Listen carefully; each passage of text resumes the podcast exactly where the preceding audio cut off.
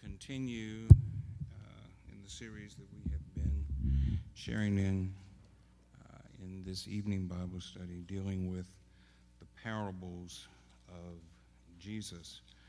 Uh, tonight we're going to cover at least two parables, and we might actually get started on a third, and it's because they're all a part of a series uh, of parables that Jesus gives. It's found in the 15th chapter of Luke's Gospel. So we invite your attention to that. Our main intention is to focus on uh, two of the parables tonight and deal with the third one next week because the third one is long. Uh, the first two are fairly brief and can be taken together. Uh, the third one is uh, much, much longer. And so it, it uh, requires a little bit more time than we might have tonight. The parables deal with the whole concept of lostness. We have said before that Jesus taught in parables, uh, and he used parables because they were uh, a rather simplified way of teaching uh, that made uh, the word uh, accessible and understandable to masses of people. The problem that Jesus was dealing with in that time is, is not unlike the problem that we have uh, in our time today with regard to this idea of simplicity versus complexity in the teaching of uh, the Word of God. I have often wondered, and, and I know what we were raised on because I was raised on it too, but I have often wondered why in the year of our Lord 2019 uh, we still cling to the King James Version of the scripture when there are so many. If, if, you're not in love with the message version, that's fine. It, it, it's my version of choice, uh, at least for now.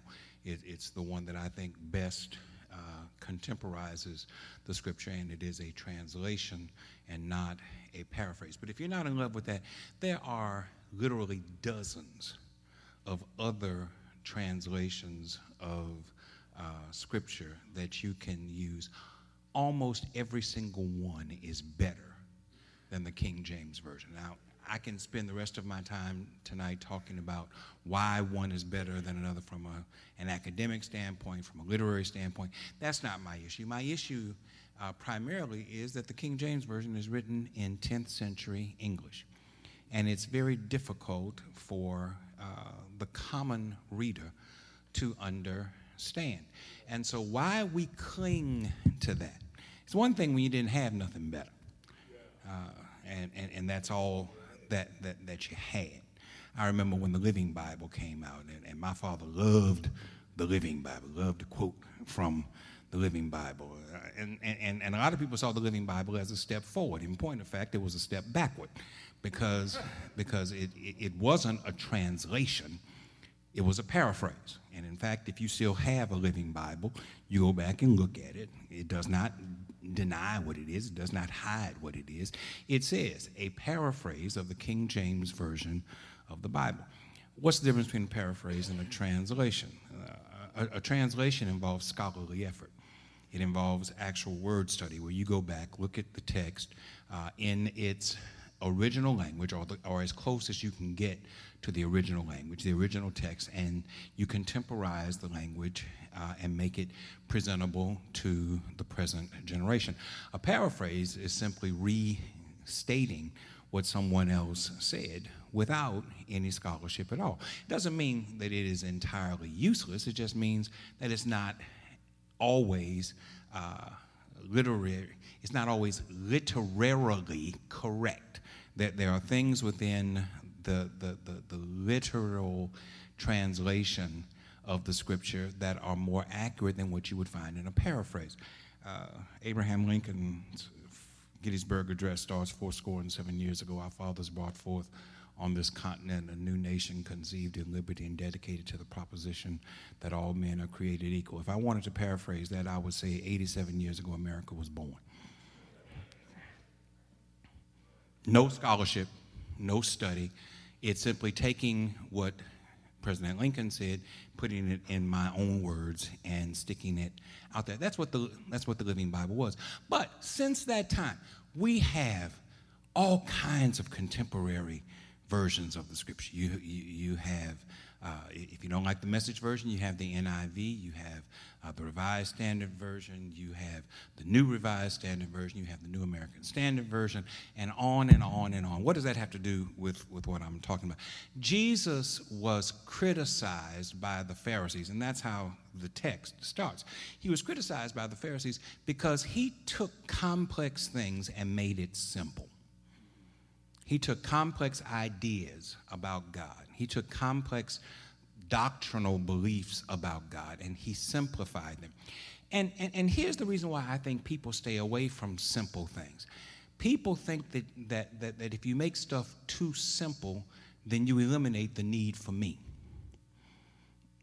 See, I need you to need me. I need you to need me to tell you what the scripture says so that you won't go off and read the scripture by yourself without me. Did you know that God wants us to be able to understand His Word apart from anybody else? That, that, that, that the need for an intercessor is not a part of God's plan for us. In fact, when Jesus died on the cross, one of the things that, that is described by one of the gospel writers is that as he died, the veil of the temple was torn in two, which meant that no longer was there a need for a priest or a mediator in order for us to understand uh, or, or to enter into the presence of God. The Pharisees enjoyed being the mediators. They enjoyed being in the position of, of authority and control. Because when you're the one in charge, you get to make up all the rules. You get to decide who becomes a part of something and who does not become a part of something. Listen to how Luke 15 opens. By this time, a lot of men and women of doubtful reputation were hanging around Jesus, listening intently. The Pharisees and religion scholars were not pleased, not at all pleased. They growled. He takes in sinners and eats meals with them, treating them like old friends. There's a problem with that. There's a problem with, with, with the attitude of the Pharisees. Why would you, if people of doubtful reputation started coming to church on Sunday morning, we ought to be happy about that.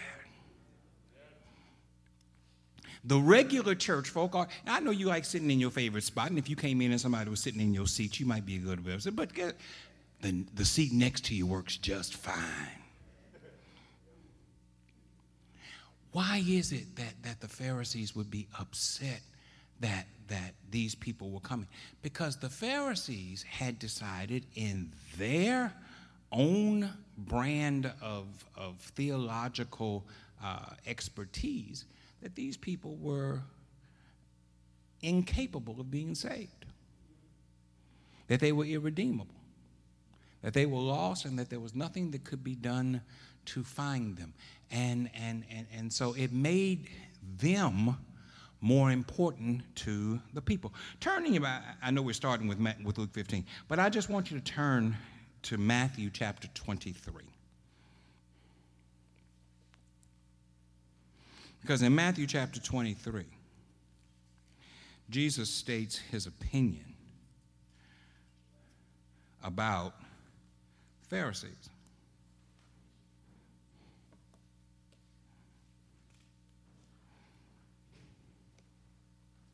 Now Jesus turned to address his disciples along with the crowd that had gathered with him. The religion scholars and Pharisees are competent teachers in God's law. You won't go wrong in following their teachings on Moses, but be careful about following them. They, t- they talk a good line but they don't live it. They don't take it into their hearts and live it out in their behavior. It's all spit and polish veneer. Instead of giving you God's law as food and drink by which you can banquet on God, they package it in bundles of rules, loading you down like pack animals.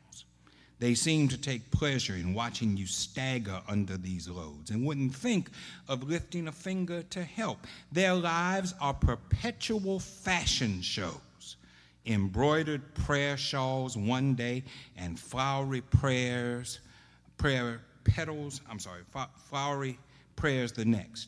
They love to sit at the head table at church dinners, basking in the most prominent positions, preening in the radiance of public flattery, receiving honorary degrees, and getting called doctor and reverend. If you can't say amen, say ouch. Don't let people do that to you, put you on a pedestal like that. You all have a single teacher, and you are all classmates. Don't set people up as experts over your life, letting them tell you what to do. Save that authority for God. Let Him tell you what to do.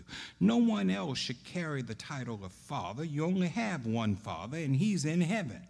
And don't let people maneuver you into taking charge of them. There is only one life leader for you and them Christ. Do you want to stand out? Then step down be a servant. If you puff yourself up, you'll get the wind knocked out of you. But if you're content to simply be yourself, your life will count for plenty. Let me read just a little bit longer. I've had it with you. You're hopeless, you religion scholars, you Pharisees, frauds. Your lives are roadblocks to God's kingdom. You refuse to enter, and you won't let anyone else in either. You're hopeless, you religion scholars and Pharisees, frauds. You go halfway around the world to make a convert, but once you get him, you make him into a replica of yourselves, double damned. You're hopeless. What arrogant stupidity. You say if someone makes a promise with his fingers crossed, that's nothing. But if he swears with his hand on the Bible, that's serious. What ignorance. Does the leather on the Bible carry more weight than the skin on your hands? And what about this piece of trivia? If you shake hands on a promise, that's nothing. But if you raise your hand that God is your witness, that's serious. What ridiculous hair splitting. What difference does it make whether you shake hands or raise hands? A promise is a promise. What difference does it make if you make your promise inside or outside a house of worship? A promise is a promise. God is present, watching and holding you to account regardless. I'm trying to get you to understand Jesus had a problem with Pharisees because Pharisees had a problem with Jesus. And part of the reason why Pharisees had a problem with Jesus was because Jesus was taking their complexity and breaking it down and making it simple. Much like the message version takes 10th century English and simplifies it so that everybody in here can understand it. You don't need somebody to interpret that for you. It's clear, it's plain, it's right there in front of you. And that's what we should want. But for the Pharisees, that was a problem. Because if everybody can understand it, then I can't manipulate it. That's part of the problem with a lot of this televangelism that goes on today, where, where, where, they're still using the King James Version or the New King James Version, which is just one step removed from the old King James Version, which means that it's bad minus one. They want to use those kinds of texts because then they can tell you what it means because you don't understand it. But if you read it from a contemporized version of Scripture, it makes it much easier for you to understand. The Pharisees wanted to manipulate it because they wanted to control who went in and out of heaven according to their spirituality. Understand now, this wasn't just about spirituality, this was also about political power. We told you, if not the last time, then the time before last, that Israel was not an independent nation, it was an occupied state, occupied by the Roman Empire. And the Roman Empire allowed the indigenous people of a land uh, to have certain latitude with self government as long as they kept the people in line as long as they kept the people under control. And the Pharisees and the Sadducees, the Sanhedrin Council, the religious rulers of that day, were the designated indigenous people to keep Israel in line. Their job was to make sure that there was no confusion, there was no corruption, there was no breaking of the peace. Because if there was breaking of the peace, then the Roman government was ready to step in. And when they stepped in, it was going to be very harshly, very violently, very bitterly. And so the Pharisees not only saw themselves as the religious leaders of the community, but they were also the civil leaders. They kept everybody in line. And how do you keep everybody in line? You follow my rules, you follow my regulations, to the T. And as long as you do what we say, everything is going to be fine. And if you get out of line, then we will deal with you so that they don't have to deal with us.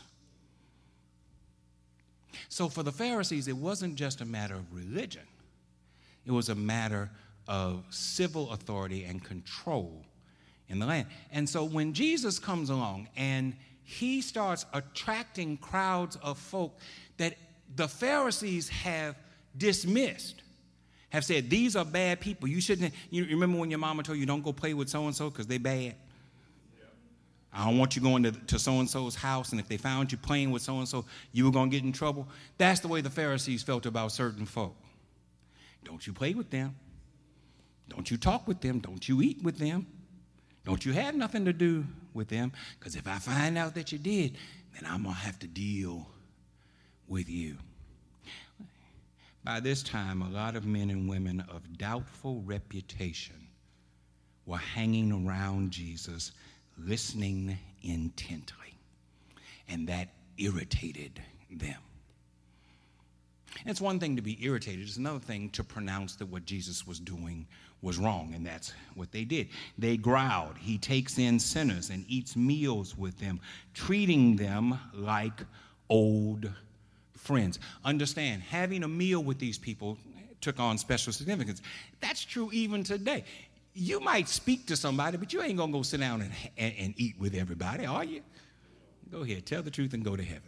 you, you, you, know you ain't gonna sit down and eat with everybody. There, there, there, are certain folk you, you wave to, and you hope that's all you, you do. You hope, you hope they don't get but so close. Hey, keep on going uh, uh, there's certain folk you don't mind shaking hands with and holding a, a two minute conversation. Then there are a handful of folk that you don't mind having a meal with, but you don't want the folk that you just wave to to end up at your dinner table. Pharisees said that he's eating with them. Eating took on special significance. It meant that I accept you, I embrace you. I embrace you in the totality of who you are. I'm not demanding that you be what I say you need to be. I'm giving you the opportunity to listen to me, and then it's up to you to decide whether or not you will accept or reject what it is that we are discussing. Pharisee says he shouldn't accept them. To that, Jesus responds with a parable. Look at verse 4. Suppose one of you had a hundred sheep and lost one. Wouldn't you leave the 99 in the wilderness and go after the lost one until you found it? When found, you can be sure you would put it across your shoulders rejoicing. And when you got home, call in friends and neighbors saying, Celebrate with me, I found my lost sheep. Count on it. There's more joy in heaven over one sinner's rescued life than over 99 good people in no need of rescue. Now, understand, when Jesus, that, that, that, last part where he says 99 good people in no need of rescue, that's Jesus sticking the knife into the Pharisees because they didn't think that they needed to be helped. They, they, they thought that they had it all already. They, they didn't think that, that there was anybody who could do anything to assist them because they were not in any need of assistance. So they comprised the 99 that, that, that have no need of rescue. But Jesus says, How is it that you can rejoice over one sheep? If you got a hundred and one runs away, hides, wanders off, and you still got 99. 99% is pretty good, isn't it? Isn't that A on an exam? Last time I took tests, 99 was, was, was pretty good. So, so, so, so Jesus is saying you wouldn't even accept 99%. The value of that one lost sheep is so much that you would. Think about this. You got 99. You know where they are. But you're going to leave them and go hunt for one. When you think about it, I mean, when you really think about it, does that even make sense? But but but but but Jesus says that's what you Pharisees would do. Understand, Jesus is not talking about people. Understand, I said there are three parables in, in, in this 15th chapter. The first two have nothing to do with people, they have to do with things. Keep that in mind. All the way to next week when we get to the third parable. Things were more important than people. You would leave 99 sheep and go hunt for one. You would make a thing more important than a person. Not only would you, would you leave the 99 and go hunt for the one, but when you found it, you would schedule a party. Get out your cell phone, text all your folk, tell them come on by the house. We're to barbecue. Now, now understand, you will spend more money because you found the one sheep than the one sheep is worth. Jesus is making a point. That's how much you value stuff over people. Understand something else about this parable that's important. How did the sheep get lost? the sheep wandered away. Wandering away does not mean that you didn't have the sheep in the right place in the first place. It means that somehow, even the best of us, sometimes take our eyes off of things. And before, have you ever had to watch more than one child at a time? and you thought you knew where they all were, and you thought they knew what they were all doing, only to find out that they had gone off. The moment your back was turned, they had gone off and done something else. The sheep got lost not because the owner was negligent, but because he couldn't keep his eye on all hundred sheep all the time. Keep that in mind because that, that's important. Be- because he's saying the, the, the owner felt a certain degree of responsibility to go and retrieve that which had wandered off. But for us, theologically speaking, it helps us to understand that there are different kinds of lostness. And the first kind of lostness that Jesus lifts up is a lostness as a result of one wandering away. Now, question could be asked what would cause the sheep to wander away? The answer is I don't know because I ain't an expert in sheep. But I do know this we wander away all the time. It ain't that we don't know no better, it ain't that we don't know where the crowd is.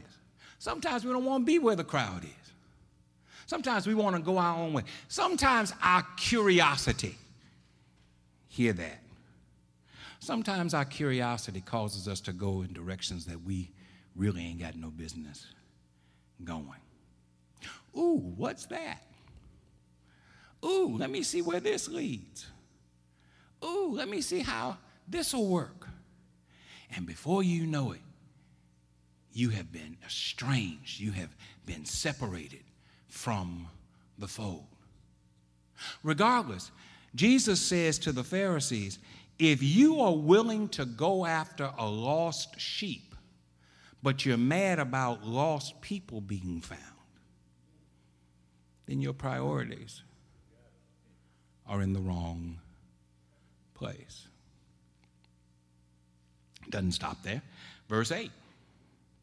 Or imagine a woman who has 10 coins and loses one.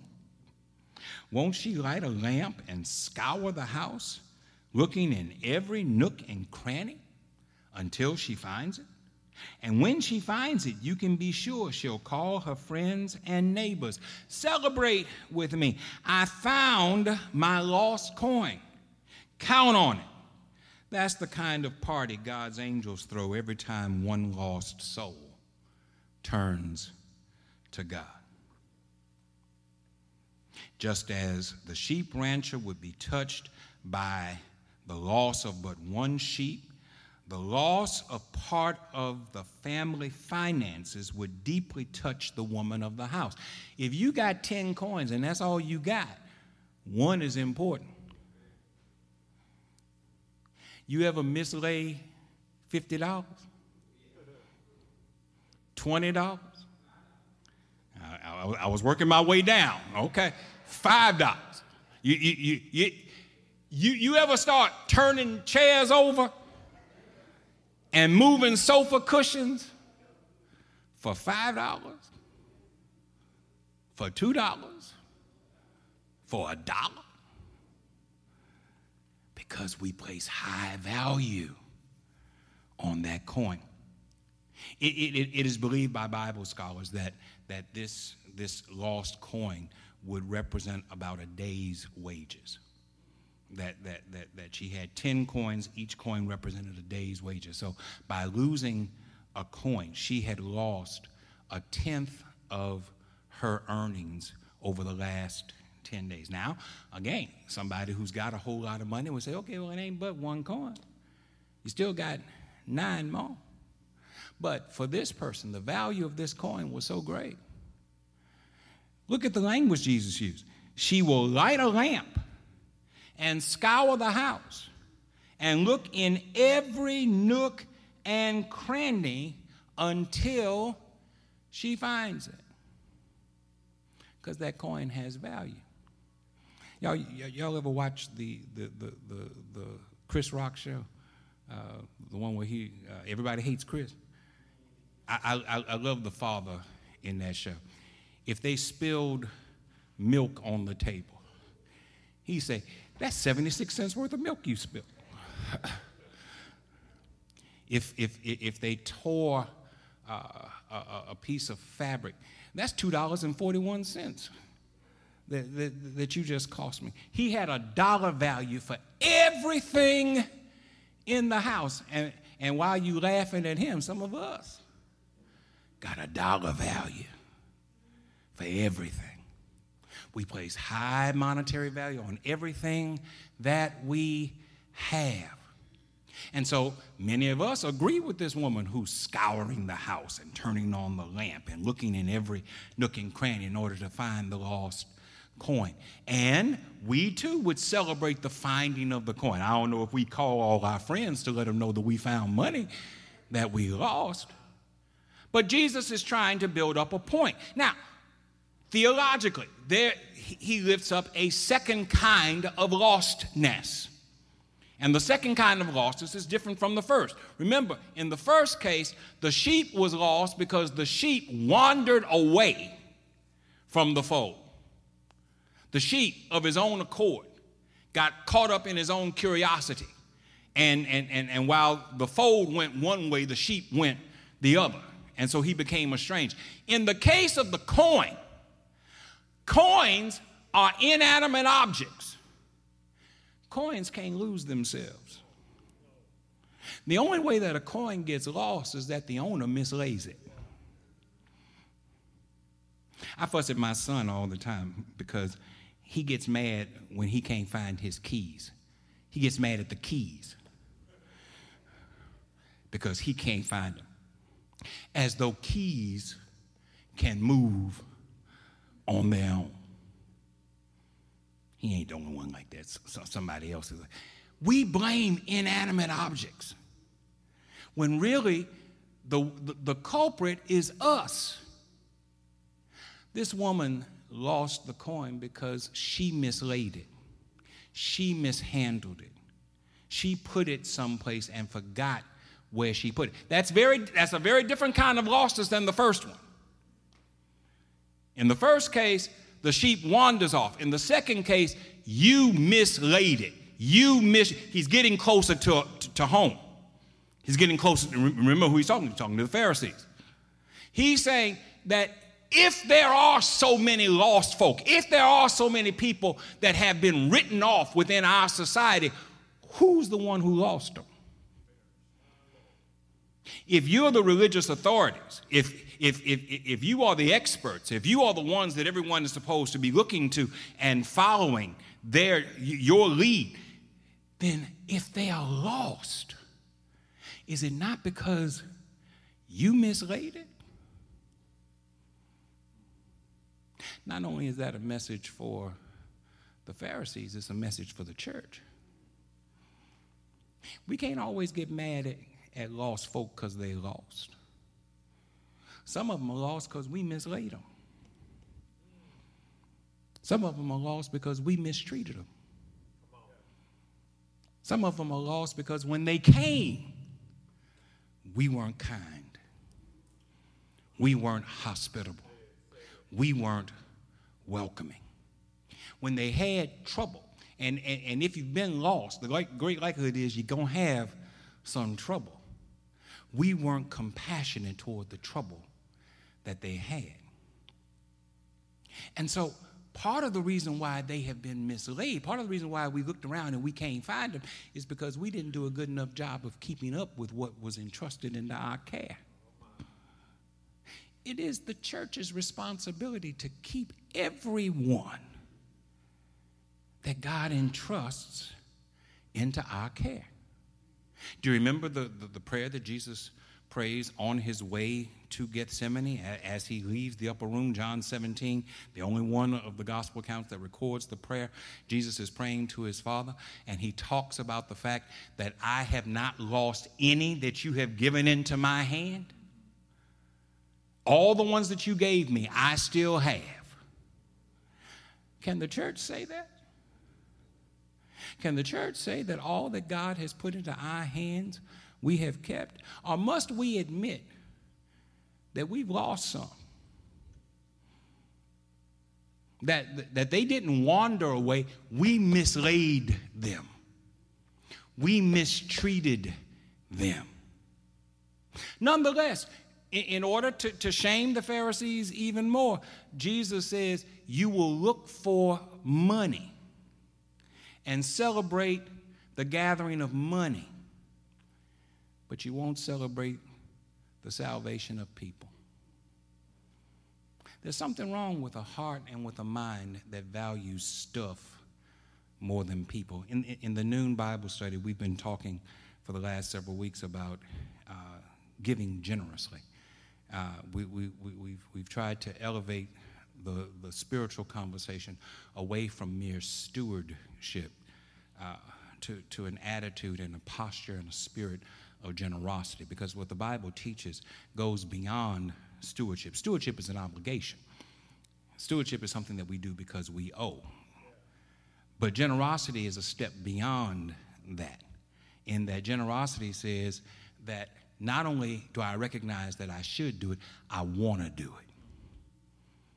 I am, I, I am freely disposed and, and highly motivated to do it in recognition for what God has done for me. And one of the points that, that, that, that, that we tried to make today is, is that one of the things that trips us up in the church. We were talking about the, the, the rich farmer who Jesus tells in, in Luke chapter 12, tells, tells his story, how he got a bountiful harvest and goes out of his way to keep it, wouldn't share it with anybody, wouldn't even leave the gleanings of the field. He, he didn't have enough room in his barns for it all, so he said, I'm going to tear down my old barns and I'm going to build new ones just so I can keep it all to myself. And, and, and, and, and then he said, it's funny the way uh, Peterson puts it in the message version. He says he, he held a conversation with himself and he said, Self, you can retire now. Self, you got enough money. Self, you got enough stuff. Self, you, you, you can sit back and relax and eat, drink, and be merry.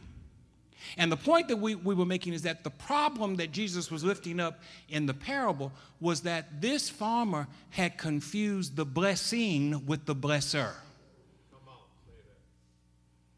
And I fear that that's a problem that we have today. We live in a very materialistic world.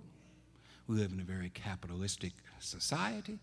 We live in a world where we value things more than we value people. We value things more than we value God. That song that, that we sing, if he doesn't do anything else for me, he's done enough. Y'all don't mean that when y'all say it. Y'all need to stop singing that song. That's a lie. You don't mean it when you say, if he never does anything else for me, he's done enough. No. Because if he stopped doing, you'd have a fit. All of a sudden, you go from if he never does anything else for me, he's done enough. You go to Job. Where is he? I'm looking for him. I can't find him. I look to my left, I look to my right. He's nowhere to be found. So we need to stop saying that. And our problem is we, we, we place a lot of value in our stuff. And we think that our stuff is more important than the one who gave us the stuff. And Jesus wants us to understand that if you have a right relationship with God, the right relationship with God puts stuff in its proper priority. So turn back in your Bibles. I wasn't planning on doing this. Turn back in your Bibles to Luke chapter 12, not far from where you were. Turn to Luke chapter 12. Look at the, look at the, the, the latter verses of Luke chapter 12 starting with verse 22. Don't fuss about what's on the table at meal times or if the clothes in your closet are in fashion. There's far more to your inner life than the food you put in your stomach, more to your outer appearance than the clothes you hang on your body. Look at the ravens, free and unfettered, not tied down to a job description, carefree in the care of God, and you count far more. Has anyone, by fussing before the mirror, ever gotten taller by so much as an inch? If fussing can't even do that, why fuss at all? Walk into the fields and look at the wildflowers. They don't fuss with their appearance, but have you ever seen color and design quite like it? The 10 best dressed men and women in the country look shabby alongside them. If God gives such attention to the wildflowers, most of them never even seen, don't you think He'll attend to you, take pride in you, do His best for you? What I'm trying to do here is get you to relax, not be so preoccupied with getting, so you can respond to God's giving. Did you hear that? Not be so preoccupied with getting so that you can respond to God's giving. People who don't know God and the way He works fuss over these things, but you know both God and how He works. Steep yourself in God reality God initiative, God provisions, you'll find all your everyday human concerns will be met. Don't be afraid of missing out. You're my dearest friends. The Father wants to give you the very kingdom itself. The problem that, that Jesus is confronting the Pharisees with is that they place more value in material things than they do in people. In both the case of the lost sheep that wandered away, in case of the lost, in the case of the lost coin, which was mislaid, misplaced, mishandled, in both cases, Jesus says that the one who lost it goes out of their way and puts in extra effort in order to find it, won't be satisfied until it's found. And then when it's found, has this super celebration because of one lost sheep that was recovered and one lost coin that was recovered. And yet, the Pharisees are upset that Jesus is finding lost people. We have to be careful. The, the, the whole point in, in, in going over these parables is for us to see ourselves in the stories that Jesus is telling. And so I, I confront you, I ask you, are you more concerned with stuff than you are with God's blessing? Are you more concerned about stuff than you are about people? You do know that we're here to reach out to people. We're here to make a difference in the lives of people. We're here to have an impact in people's lives with the love of Christ. And you can't have a positive impact in people's lives if people are always getting on your nerves. I don't like people. I wish people would leave me alone. That's how churches die. Because they take you up on it and they leave you alone. I've lived in this city just about all my life, and, and, and I have seen churches rise and fall. And a lot of it had not to do with the fact that they weren't sincere. I, am not saying that they weren't sincere. I'm saying they got lost in what, as to what was important. And all of a sudden, stuff became more important than people, than relationships.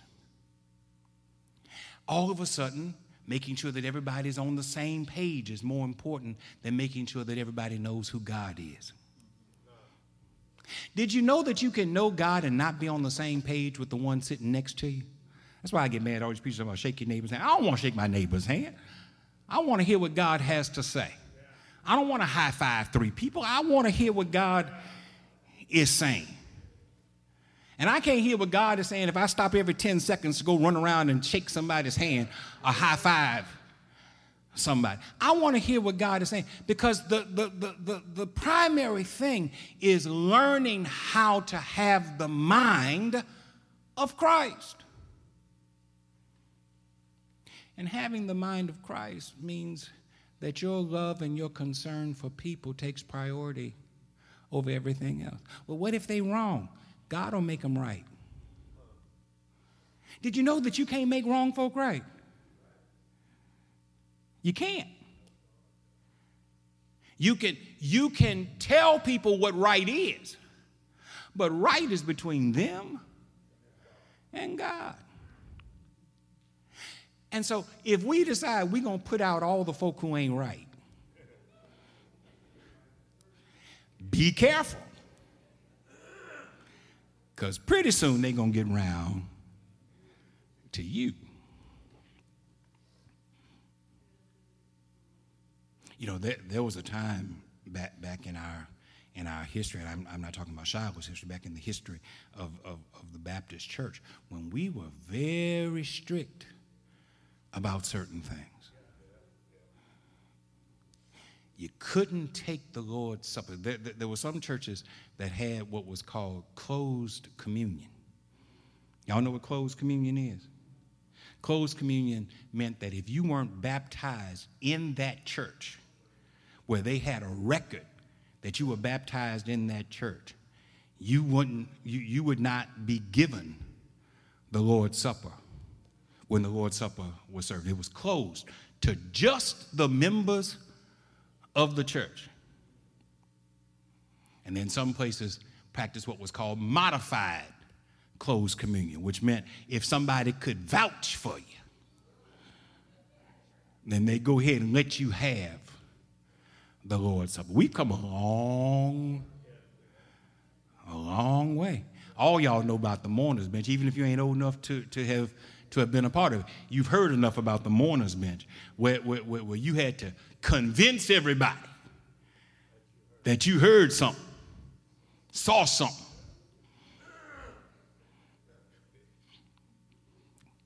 And you know, most of the time you were lying about what you heard and saw. You just wanted to get up off that bench. And, and, and there were certain folk in the church who would listen to what you said. And then they say, No, you ain't got it yet. Go back. We've come a long, we've come a long way. I bring that up because some of us still believe that we, we ought to be able to tell other folk how they worship the Lord. And if they don't worship the Lord the way we think they ought to worship the Lord, then we don't want them to be a part of us. When we do that, we, we are closing ourselves off to what God would have us do, and we are placing more value on stuff.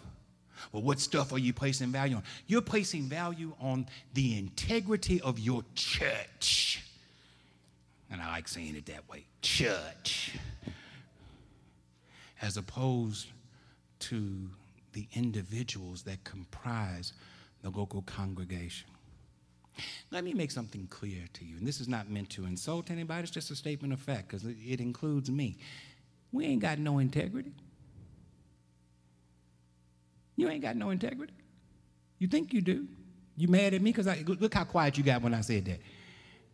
You think you got integrity. You ain't got no integrity. You know how I know you ain't got no integrity?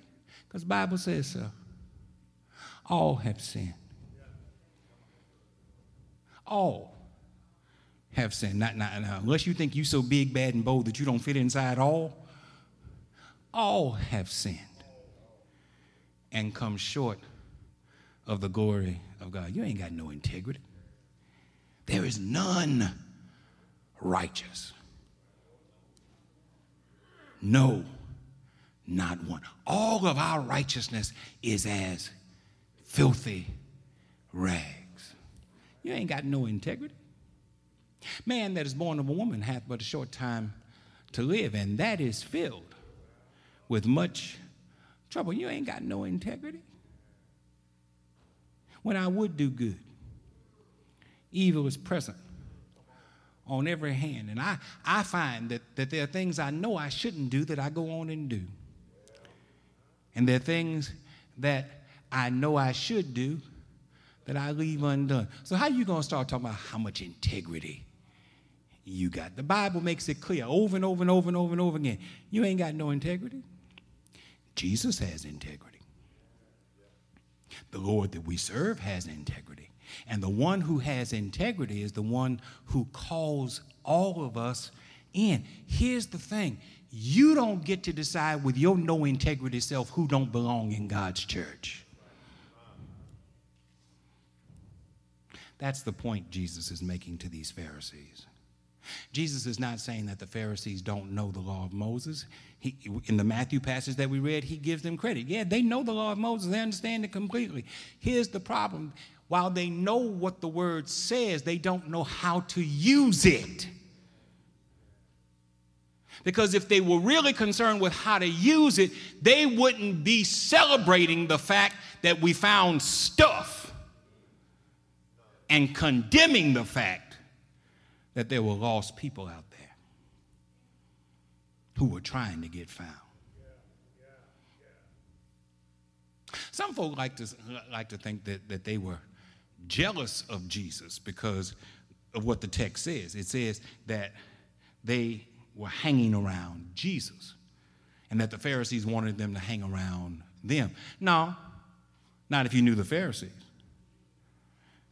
They didn't want them hanging around them at all. They thought they were too good. Did I tell you what, what, what, what, the Pharisees used to pray every day? Pharisees would pray every day. I'm glad I'm not a sinner. I'm glad I'm not a Gentile. I'm glad I'm not a woman. Think about that. Think, think about that.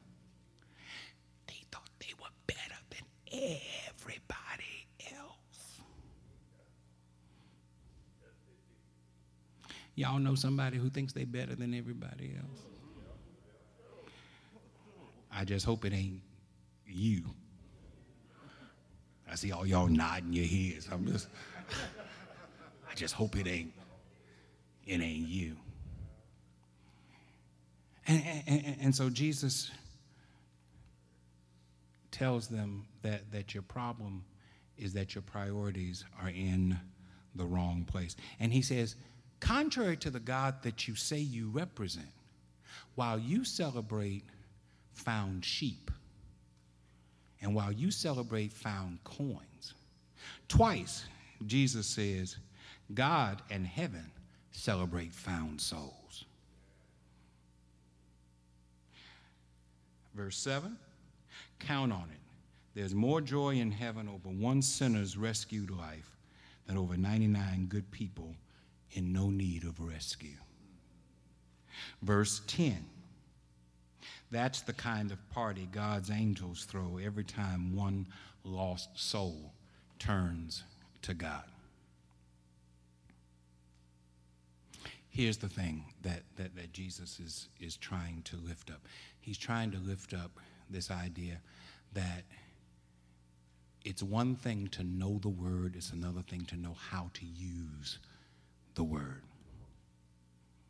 And, and, and we ought to not be satisfied with being able to memorize and recite the word.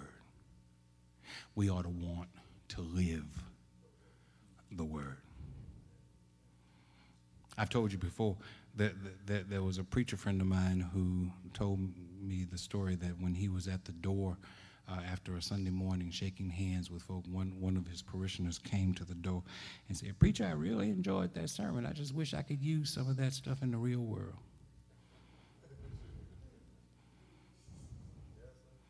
Think about what that means. Think about what that means. That means that for many of us, when we come in here, we divorce ourselves from our reality. And we think of this place as some kind of unreal fantasy place where everything works out fine in here, but none of what we learn in here is applicable out there. You want to know why you got so called Christian folks supporting a racist xenophobe like Donald Trump? because they leave their religion right in here. They sing just as I am without one plea, but they don't mean it from their heart. They recite God so loved the world that he gave his only begotten son, but they don't mean it from their heart. They have no identification with Jesus' words in Luke chapter 4 when he says, The Spirit of the Lord is upon me because he has anointed me to come and set free those who were bound and to give the blind their sight and to make the sick well. That's our job. But like Fantasyland, we walk in here and we hear it and we say amen and we nod our heads and we go, mm-hmm, and we say, Hope, hope you, he's, hurry, he's to finish up real fast. But then we leave it all in here. See, that man who met my friend at the door and said that, he was more honest than a lot of us. Because a lot of us know what's right. We've heard it for years. You didn't just hear it tonight, you've been hearing it for decades. But you don't care about that because for some reason it doesn't work in the real world for you. Maybe it doesn't work because what you're looking for isn't what God intended. Maybe when you say it's not working, what you really meant is it's not working the way I want it to work. I ain't turning the other cheek. I don't care what you say. I ain't doing it. I'm tired of I'm tired of turning cheeks and getting hit on on both cheeks. I, I, I am not gonna forgive. Forgive who? Until they come to me and ask me for forgiveness to my satisfaction? Because when they ask you for forgiveness, you don't really mean it, you just saying it. No. Our problem is we leave it all in here. We, we, we, we shake it off as we walk out the door and go back right out into the world. Which means that what you've done in here doesn't, doesn't matter. It's not helping you because you, you leave it here. My father used to say all the time before he would uh, uh, dismiss church don't leave the spirit of the worship behind. Y'all, y'all remember that? Carry it with you. Feast upon it as you go back out into it. That's your job. Our job is to give it, your job is to take it and use it. But when you think that lost folk are less important than lost stuff, when you think that your personal integrity is more important than reaching to lost people, when you think that things are more important than relationships, then it's not just them that are lost, but you're lost too. Next week, when we get back together, we're, we're, we're, we're going to to look at the parable of the lost son. And the interesting thing about the parable of the lost son, most of us stop when the boy comes home. And daddy says, Bring the rings and bring the robe and, and, and get the fatted calf so that we can have the celebration. That, that, that's where we stop. But there's more to the story. And Jesus talks about the brother who never left home. And the point is, I'm telling you this in case you don't show up next week because I might have bothered you too much this week. The point of the story is that some of us are as lost at home as others of us are lost trying to get home. Now, you tell me which one is worse. Is it worse to be outside trying to get in, or is it worse to be inside and not knowing who you are and what God wants you to do? Just as I am without one plea, but that thy blood was shed for me, that thou bidst me come to thee. O Lamb of God, I come. Just as I am without one plea, but that thy blood was shed for me, and that Thou biddest me come to thee, O Lamb of God, I come. I. Repeat after me, please. The Lord bless you. The Lord keep you. The Lord make his face shine upon you and give you peace. Amen. Y'all have a good night.